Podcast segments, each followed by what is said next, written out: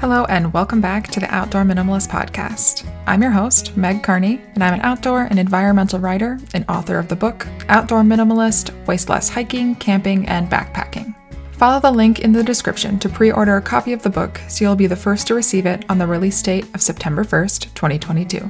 The Outdoor Minimalist podcast has a goal to give listeners actionable ways to waste less hiking, camping, backpacking, and more during every step of their process.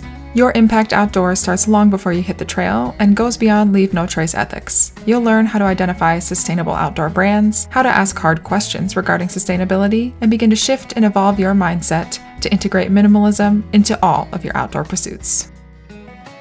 In episode 45 of the Outdoor Minimalist podcast, we get to talk about another exciting initiative. If you listened to last week's episode, then you know that we discussed the 30 by 30 initiative among several other national and California specific initiatives or laws. Anyway, in this episode, we are chatting about the Zero Landfill Initiative that has been going on for a few years in select national parks. I hadn't heard much of anything about this initiative specifically until my guests today brought it to my attention. Patrice and Justin Levine are writers and environmental educators who live outside of Denali National Park in Alaska. From 2018 to 2020, they were Zero Landfill Initiative traveling trainers for the Leave No Trace Center for Outdoor Ethics and Subaru of America, traveling around the United States doing outreach and education in the three national parks, working to become zero landfill. Adventuring plans on your calendar? Remember to grab your Lava Linens travel towel on your way out the door. Founded by a mother daughter team, Lava Linens crafts durable, luxurious travel towels as a more sustainable and better performing alternative to microfiber and cotton towels. Powered by flax and hemp, they're designed to be by your side for years to come. Use the code Outdoor Minimalist for 15% off your next order. So, thank you both for joining me on the show today. I am really excited to learn more about this zero landfill initiative. But before we get to all of that, can you tell me a little bit more about your involvement in the outdoor industry and just in general how outdoor recreation became a part of your life?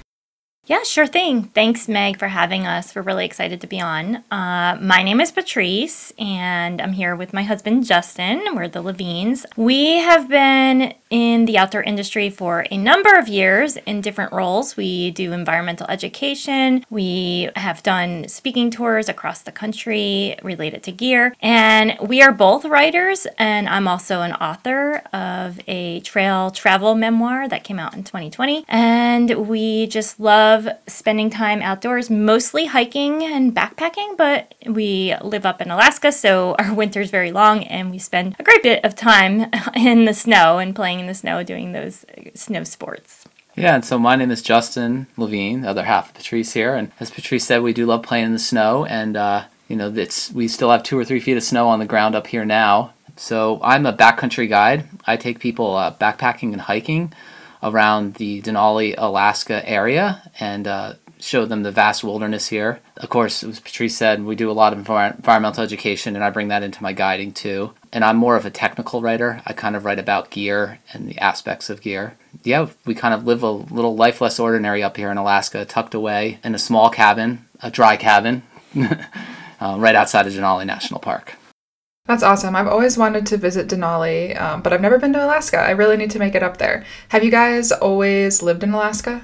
No, we have not. So we lived a very nomadic life, and in 2011, quit our jobs and we through hiked the Appalachian Trail. And from there, it stemmed into a lot of opportunities in the outdoor environmental education and property care all over the United States. So we have, you know, done everything from uh, managed a private island off the coast of Massachusetts to a teepee lodge in Oregon to a backpacker hiker hostel on the Appalachian Trail in Virginia, and working for uh, various publications like Backpacker Magazine, doing speaking tours for them, and then Leave No Trace Center for Outdoor Ethics, which we'll talk a little bit about today. So uh, we've just settled down in Alaska in 2019, and we've been on the road almost 10 years living out of camper vans or Subarus.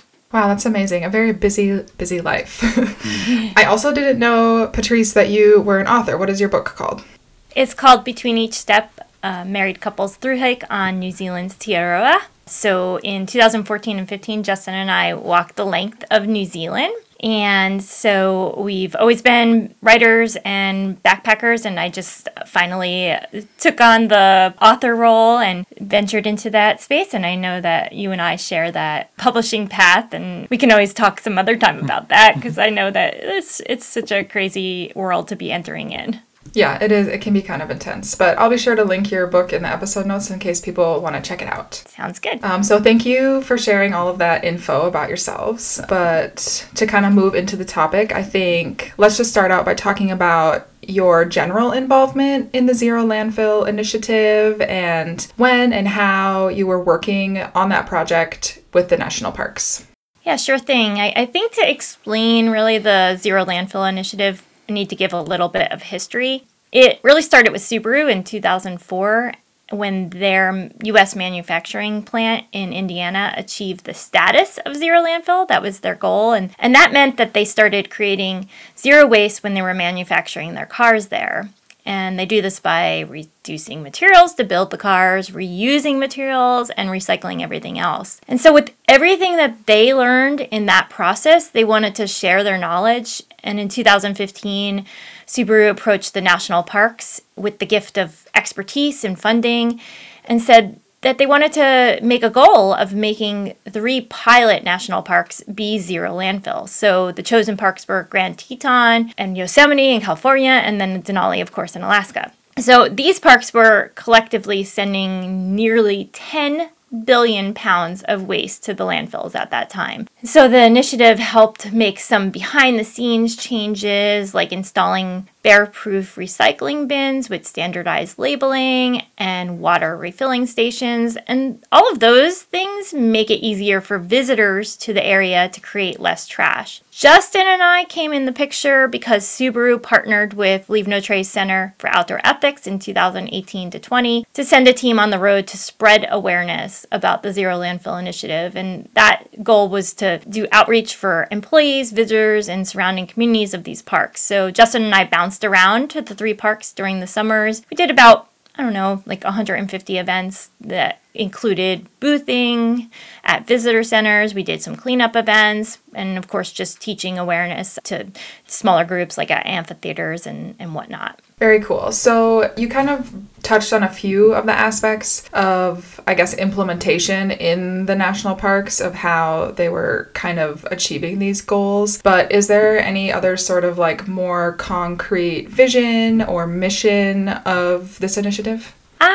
I think, you know, it started with the three pilot parks and they just, um, you know, they used some of that as experimentation and they they just wanted to inspire other areas and parks to embrace zero landfill practices. There aren't any formal plans for Subaru funding, but many other parks have been inspired to make internal changes and it's just awesome to see it grow. Yeah, and so what they basically did is they kind of gave like a roadmap for other places to adapt and adopt these practices. And we'll talk to you a little bit more about those as we go on. So, really, it's kind of a trickle effect to try to get other parks, and it doesn't have to be national parks, it could be your state park, your local park, it could even be your community to start thinking about this. As we were doing all these events, we ran into a lot of people that said, well, we do a ton of recycling where we live. We do no recycling. And wow, I didn't know we could do all this to kind of decrease our footprint in these national parks while they're on vacation.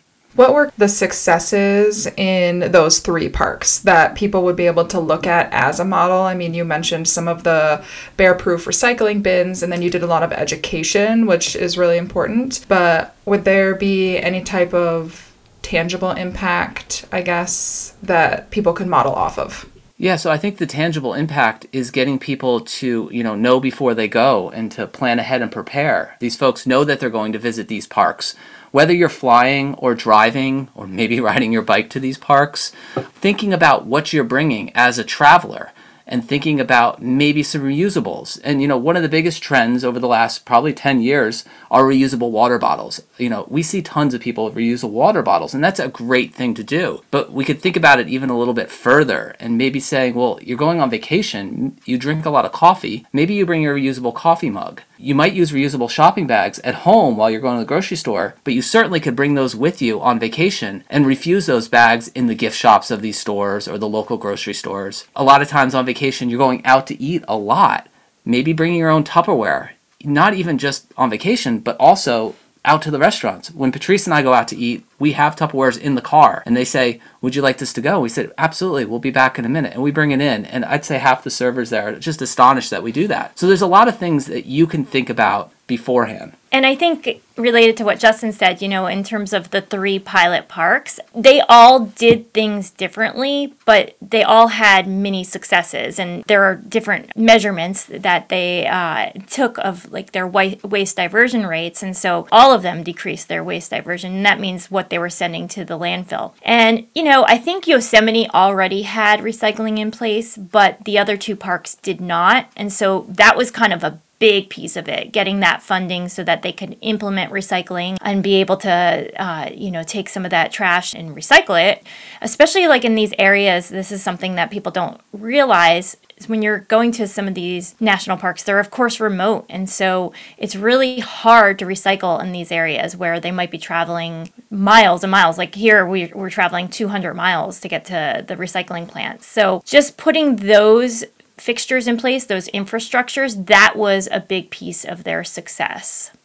Yeah, I didn't really think about the remoteness of the parks and their difficulty to recycle, but that is really true because I've lived in some other areas that didn't recycle because of that reason that the facility was too far away, so they couldn't justify paying for that, etc.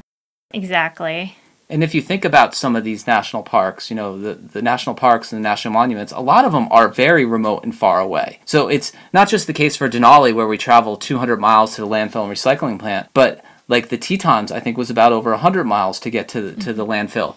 And in Yosemite, it wasn't too far, but Yosemite is a very concentrated area, you know, near the big cities. So you're just contributing to that. But a lot of these parks are so remote, especially ones up here in Alaska. Like they're lot, flying only. They're flying only, yeah. So a lot of time it's pack it in, pack it out, and we see that a lot. Getting people to think about that more, like you know, maybe bringing your reusables into the park and repackaging your things, and then bringing that home with you. Maybe Denali doesn't recycle glass. You could think about bringing that home with you. And, you know, just kind of what you just said, Meg, you've lived in areas where they haven't offered recycling. And I think a lot of times we met travelers who were who were saying, Well, I don't understand. Like they, they automatically assume that national parks would be recycling. And yes, they absolutely would like to, but you know, it's a business venture, you know, it's part of something that requires extra funding. And so a lot of people that were traveling around, they were really surprised that this was maybe a new initiative that recycling wasn't uh, existing 10 years ago and and so and they were also just kind of assuming that the same things that they recycle at home would be recycled wherever they were visiting and we learned so much about the different recycling infrastructures that are going on around the country and they do vary area by area Absolutely, and they varied by, by each of those parks. And so we had to learn, you know, what park, everything that gets recycled in there.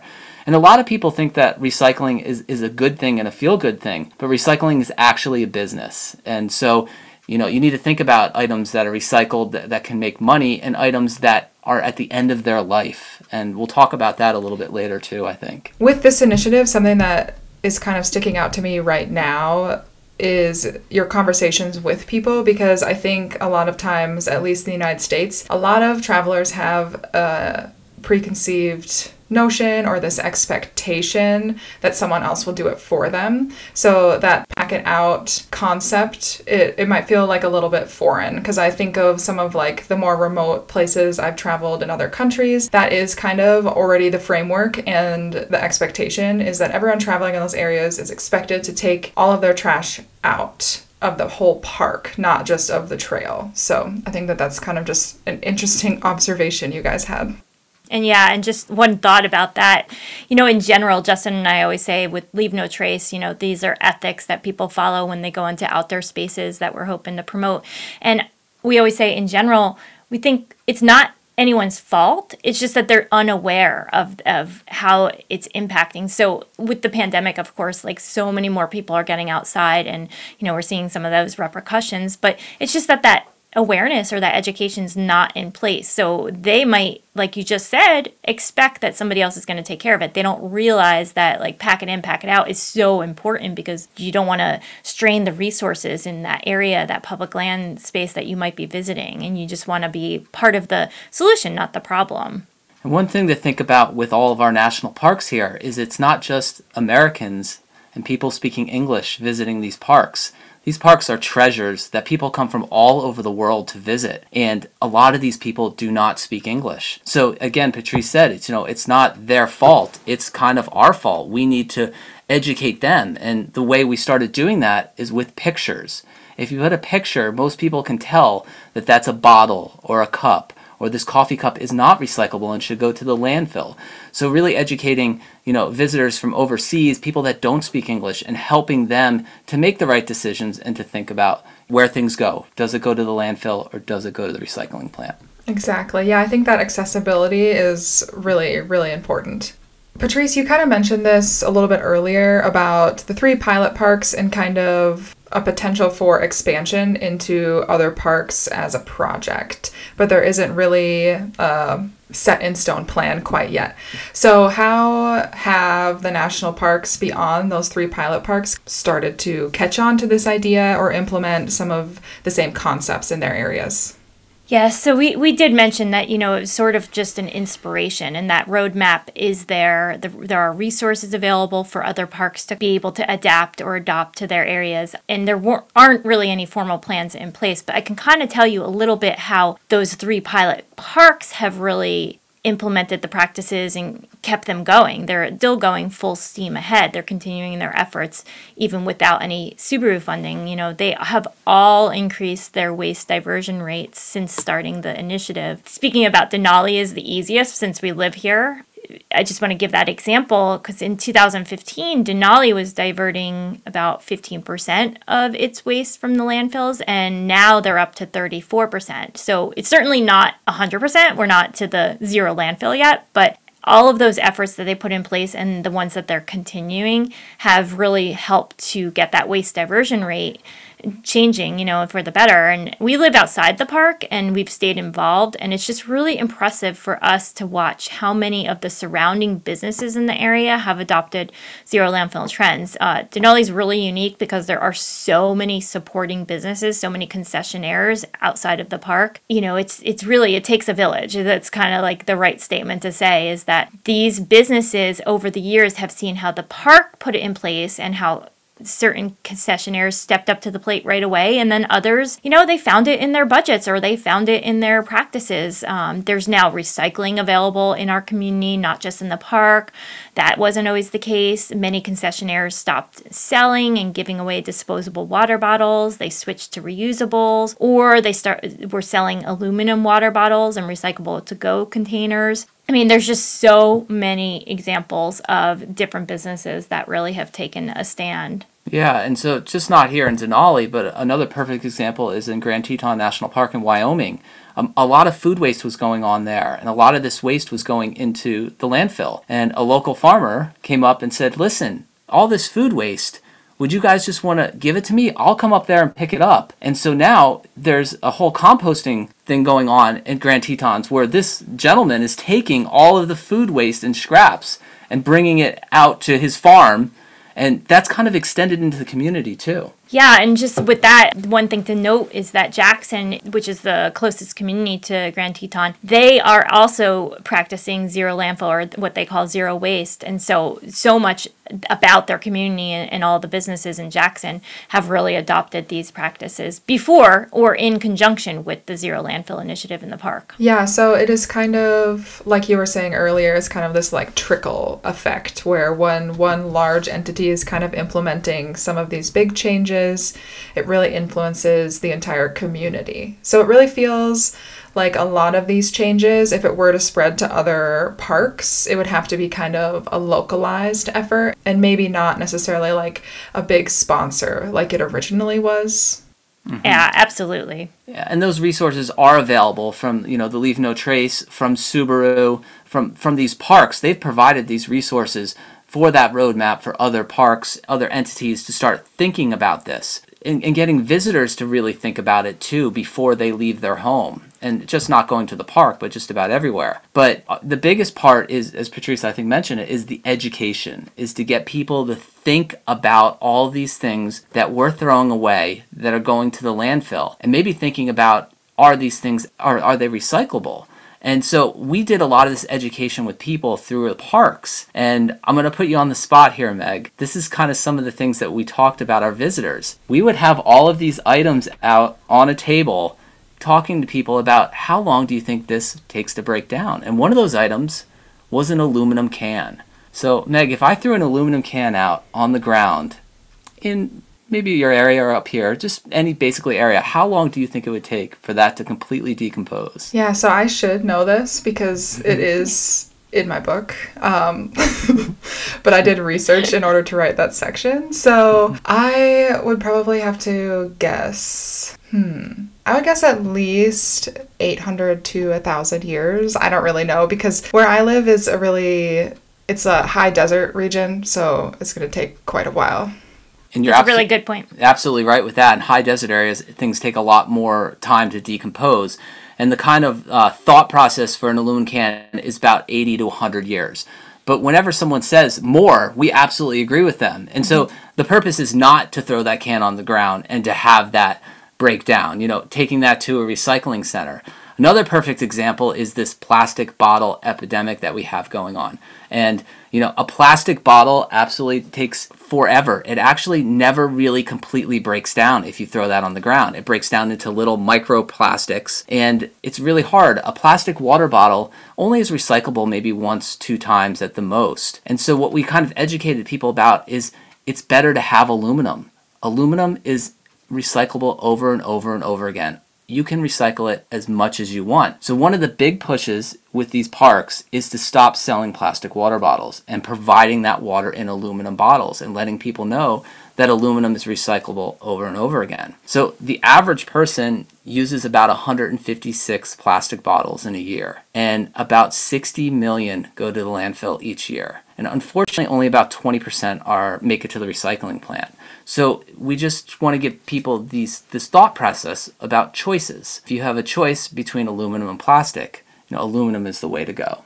Yeah, and that's kind of the biggest takeaway of this zero landfill and, and trying to get it to become just something to think about as you're traveling. There are, it's really easy to be a more sustainable traveler anywhere you go not just those parks, not just those pilot parks or not just national parks. And, you know, Justin mentioned earlier about like the reusables. That's kind of the key. So even though behind the scenes, uh, some of these zero landfill parks were starting to sell aluminum versus plastic, you know, we just want people to think about what they're doing when they're going to these places everyone plans and prepares for every trip. And so you can kind of just like add that on as a piece of that prep and kind of rethinking some of those choices, like you're saying. One thing that I noticed is that you didn't mention glass, which I think is really interesting. But in the area that I live, glass isn't recyclable. So I do think that it's good, like aluminum is recyclable, I feel like almost everywhere yeah, I remember listening to your episode about recycling, and you were talking about that, and I, you know, it, it, struck me because that was something that Justin and I both learned as we were traveling around the country. We were really surprised how glass was not recycled in so many places, and then when you really start to think about it, you think about how heavy it is, and it makes sense. But we had never really thought about that before because some of the areas we lived did recycle glass. So, you know, it's just once again, it's about learning about what each area can do. And and actually it's it's a little more complicated even up here in Alaska because inside the park they do recycle glass, but not for our community. We're not recycling glass. Oh, interesting. So is it just sent to different places? Well, it's more about, you know, who's being able to transport and who mm-hmm. has the mm-hmm. budget for the transport. And aluminum cans, once again, like almost every place that we went for parks or just in general, like it always seems like that is the easiest thing to recycle. And so the thing is with up here, the transportation cost for all these items to go down to the lower 48 to go to these massive recycling plants and that's what glass comes into effect there. Glass, as Patrice was saying, is very heavy. So the transportation costs to get that out of there, because again, recycling is a business. Yes, it makes us feel good and all that, but also people are making money from this. So to ship these heavy glass bottles down to the lower 48 to be recycled, it's extremely costly. So some places do it, some places don't. Same deal with like the paper and the aluminum and all of that here. Yeah, the cost for transportation, I think, is often lost by consumers because it's kind of the out of sight, out of mind. You don't really think about what's happening after you've deposited anything, whether you're putting an aluminum can in the trash or in the recycling bin. We don't always think about what is the actual process after.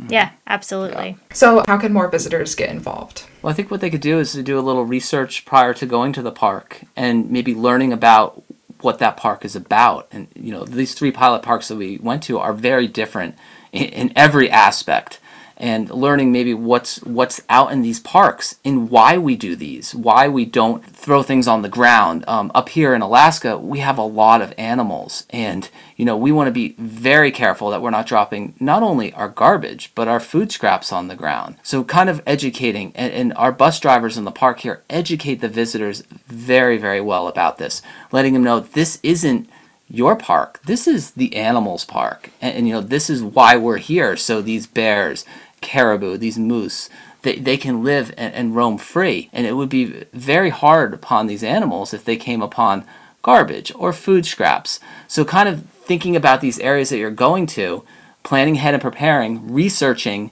knowing, you know, what's going on there and, and can you buy your food there? Could you bring some things with you? Of course, bringing all of those reusable items we talked about, the water bottles. One of the biggest things is these pushes for water refilling stations. And back when we were at school, we called them drinking fountains. So they're, they're water refilling stations.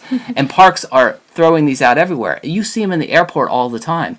And you know, a big misconception is that people think water is dirty. And in fact, about 98% of the water in the United States is drinkable. And so, not just educating Americans about this, but educating the visitors from overseas, because unfortunately, a lot of times overseas, their water isn't as drinkable. So they think they need to go to the store and buy those cases of 24, 30 pack of, of water bottles and stock up for this long trip through Yosemite or Denali and just keep drinking these water bottles because they're afraid maybe this water isn't good. So maybe a little bit more education about the water quality in the United States. And we do realize there are some areas where you do need to drink bottled water, but, but it's not as much as places over, overseas as a traveler myself, I think that it just takes a little extra effort to do that research before you're going to that place. I mean, you do research on weather, you know what clothes you want to bring, so you kind of want to know like, am I going to a place where there's going to be good, clean drinking water? Am I going to a place where I can, you know, purchase food there or um, are they recycling there? Once again, like all of those really, really general things that you can find out in advance. One thing to think about too is when you're in these areas, not just the national parks, but everywhere, a restaurant, it's okay to refuse. It's okay to say, I'd love a glass of water, but no straw, please. Or, uh, oh, I have my napkin with me and I have mm-hmm. my utensils, so I really don't need those utensils. Please keep those for somebody else. And you know, that visually, people see that and people notice that. And people notice that a lot with us when we break out our utensils, our napkins, or our straws, and they're like, huh, I, I, guess we could do that. And you know, we had these items on our tables a lot, telling people you know you can bring your own straw with you to a restaurant. It's great when some of these restaurants adopt the practices of not having straws or maybe doing the paper straws. But you know, I think one thing that people are afraid to do is to think about it prior to. And of course, we don't do it all the time either. We forget, but say, yes, I, would love a drink tonight, but could you please put no straw on that? I don't need 35 napkins right now. One is fine. Thank you so much. So kind of refusing that, and, and that can decrease your footprint. And again, it's just a trickle. It's, it's baby steps. Baby steps. That's all you need to do. It really does once you kind of start to implement those small changes for one thing, like maybe you're only making these changes when you travel, it more than likely will, like you're saying, start to enter into your daily life, which is really kind of what a lot of the zero waste and zero landfill initiatives are going for a lot of this information, in my experience, for the national parks that I have visited, as far as like what is available in the park, and I'm not sure if they would list what they recycle or not on there, but is that usually on the website? I think it just depends on the area you're going to. So, you know, eh, eh, if you're going to a community, maybe the Chamber of Commerce could be a good resource, or if there's like a visitor center, thinking again about these three pilot parks, and, and that's exactly where you can find some of that information. For National Park Service, their website is usually really informative about lots of different things, like the trails, or, you know, if there's a shuttle service, or this and that. So you just kind of have to dig a little deeper, maybe into the Park Service website for the specific specific park to find out. And I think just going beyond that, thinking about the community you're going to and seeing about what resources might be available there. In general for the zero landfill there's a lot of information on national park service website and then leave no trace website and subaru's site. So some of that is out there. It just takes a little more effort to find it yeah and if people want to learn more about the zero landfill initiative specifically i can link to those websites that you already mentioned but are those the three primary places that people could read about it i would say yeah they're the best resources kind of the starting point and you know just kind of thinking about the general and the background information. There's also even a training course that Leave No Trace put together that can be used for employees or just in general, like visitors, just to kind of like learn a little bit in about zero waste practices. And it's just like a 20 minute course that actually justin and i put together uh, for leave no trace. And i we think it's so useful. I mean i think like everybody before they're traveling should just take it just so they learn a little bit and that's on Leave No Trace's website. And uh, you know, as we said before, you know, this started with Subaru, and Subaru does have a lot of information on their website how to become zero landfill, and they, they wanted to share it with the parks, but they've also been sharing this with lots of businesses over the years, and, and they want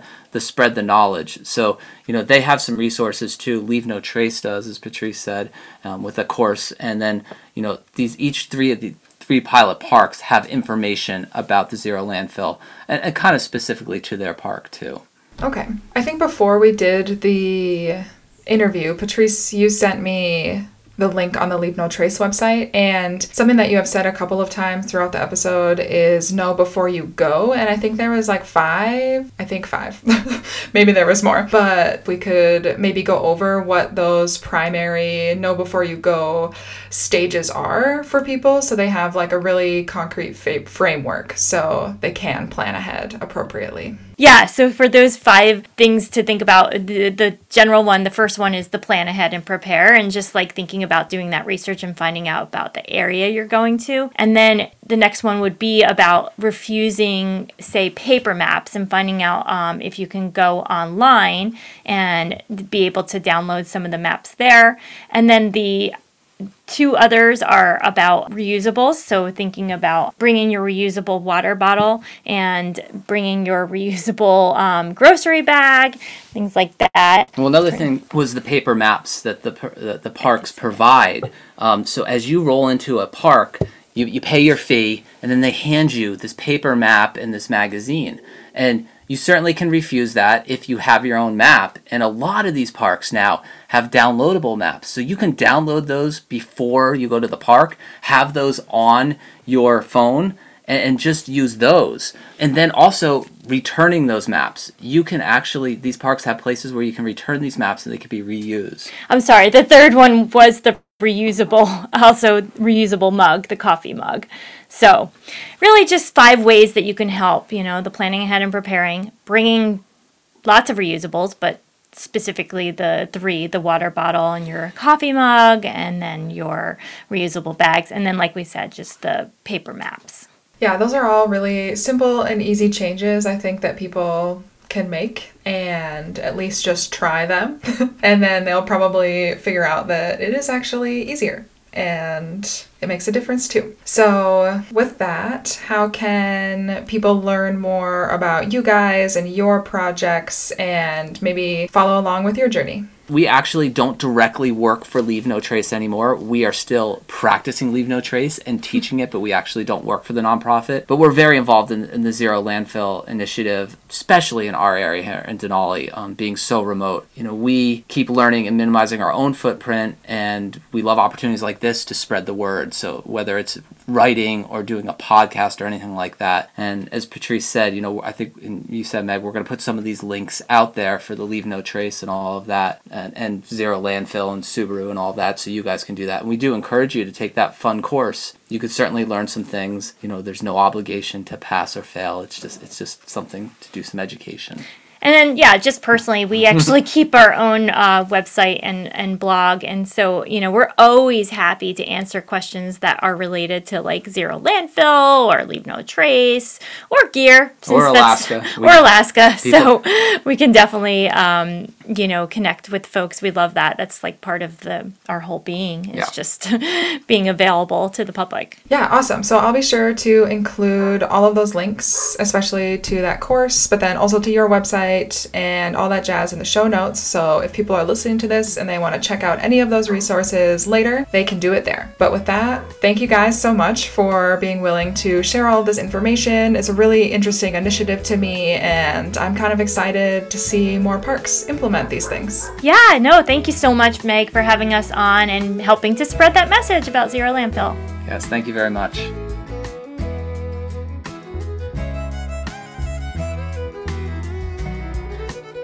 Thanks for listening, and if you like what you hear, let me know. Leave a review and be sure to subscribe so you never miss an episode. You can still find me on Instagram at outdoor.minimalist.book for daily updates, other educational resources, and to help build an outdoor community with a shared goal to create a better outdoor space as we recreate.